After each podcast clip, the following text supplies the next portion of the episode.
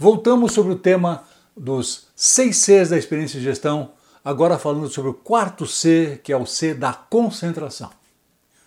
Não acho que é hora de filosofar, mas a gente tem que certificar de que, de vez em quando, parar para pensar em tudo que nos cerca e nos afeta é uma forma de olharmos nossas coisas de forma diferente para podermos aprender lições importantes.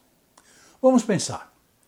Até que alguém prove o contrário, temos 24 horas disponíveis por dia para fazer as coisas e as coisas que fazemos é o que define o que somos e alcançamos.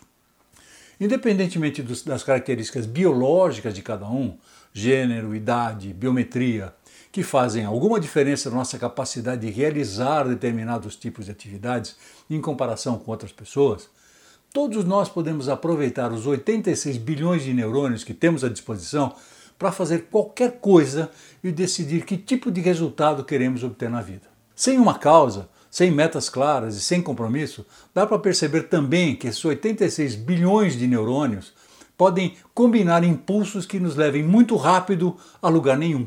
Como o cérebro é extremamente poderoso em buscar conforto naquilo que já aprendeu, dá para entender que apenas uma parte muito pequena desses neurônios tende a se voltar para coisas novas e desafiadoras. Além disso, o cérebro adora se exercitar através de desafios conhecidos, de baixo risco, como fazer palavras cruzadas, jogar joguinhos no computador, etc.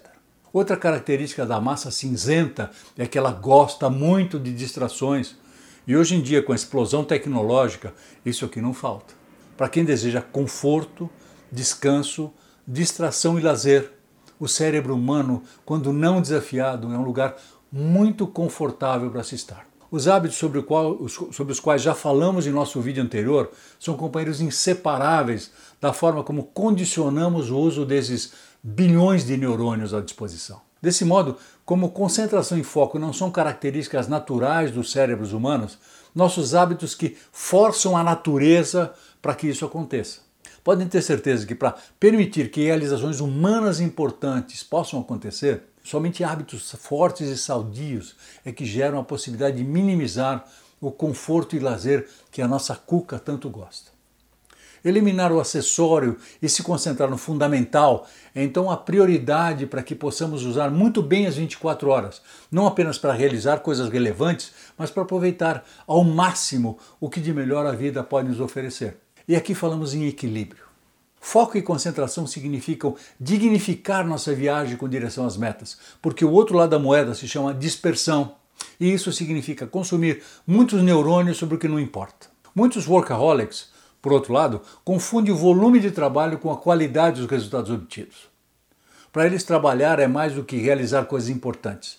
É fazer com que todos os 86 bilhões de neurônios estejam em movimento, não importa em qual direção. Por estarmos vivendo num universo cada vez mais rico de alternativas e possibilidades, de saber e fazer coisas, como resultado do aumento exponencial das informações à nossa disposição, se não formos seletivos, concentrados e focados, estaremos cada vez mais tornando nossos cérebros entidades soltas numa rede que pertence aos outros, e, e, da qual não temos nenhum controle. Para quem quiser conhecer muito mais sobre o assunto de concentração e foco, deixo minha recomendação do livro O Princípio 80-20 de Richard Koch, que vale a pena ler. Para encerrar, vou dividir com vocês meus pecados de outrora na vida executiva. Todas as vezes que tentei abraçar o mundo fazendo mais do que poderia ou deveria ter feito, quebrei a cara de forma fenomenal. Deixei projetos importantes com pedaços incompletos, cronogramas furados, pessoas frustradas. Isso me faz lembrar de uma frase que chama muito atenção sobre a questão da concentração, do foco e, e da realização necessários para a gente ter sucesso em tudo que fizermos. Ela é do guitarrista de música country Philip Sweet, que diz, entre aspas, permaneça fiel a você mesmo.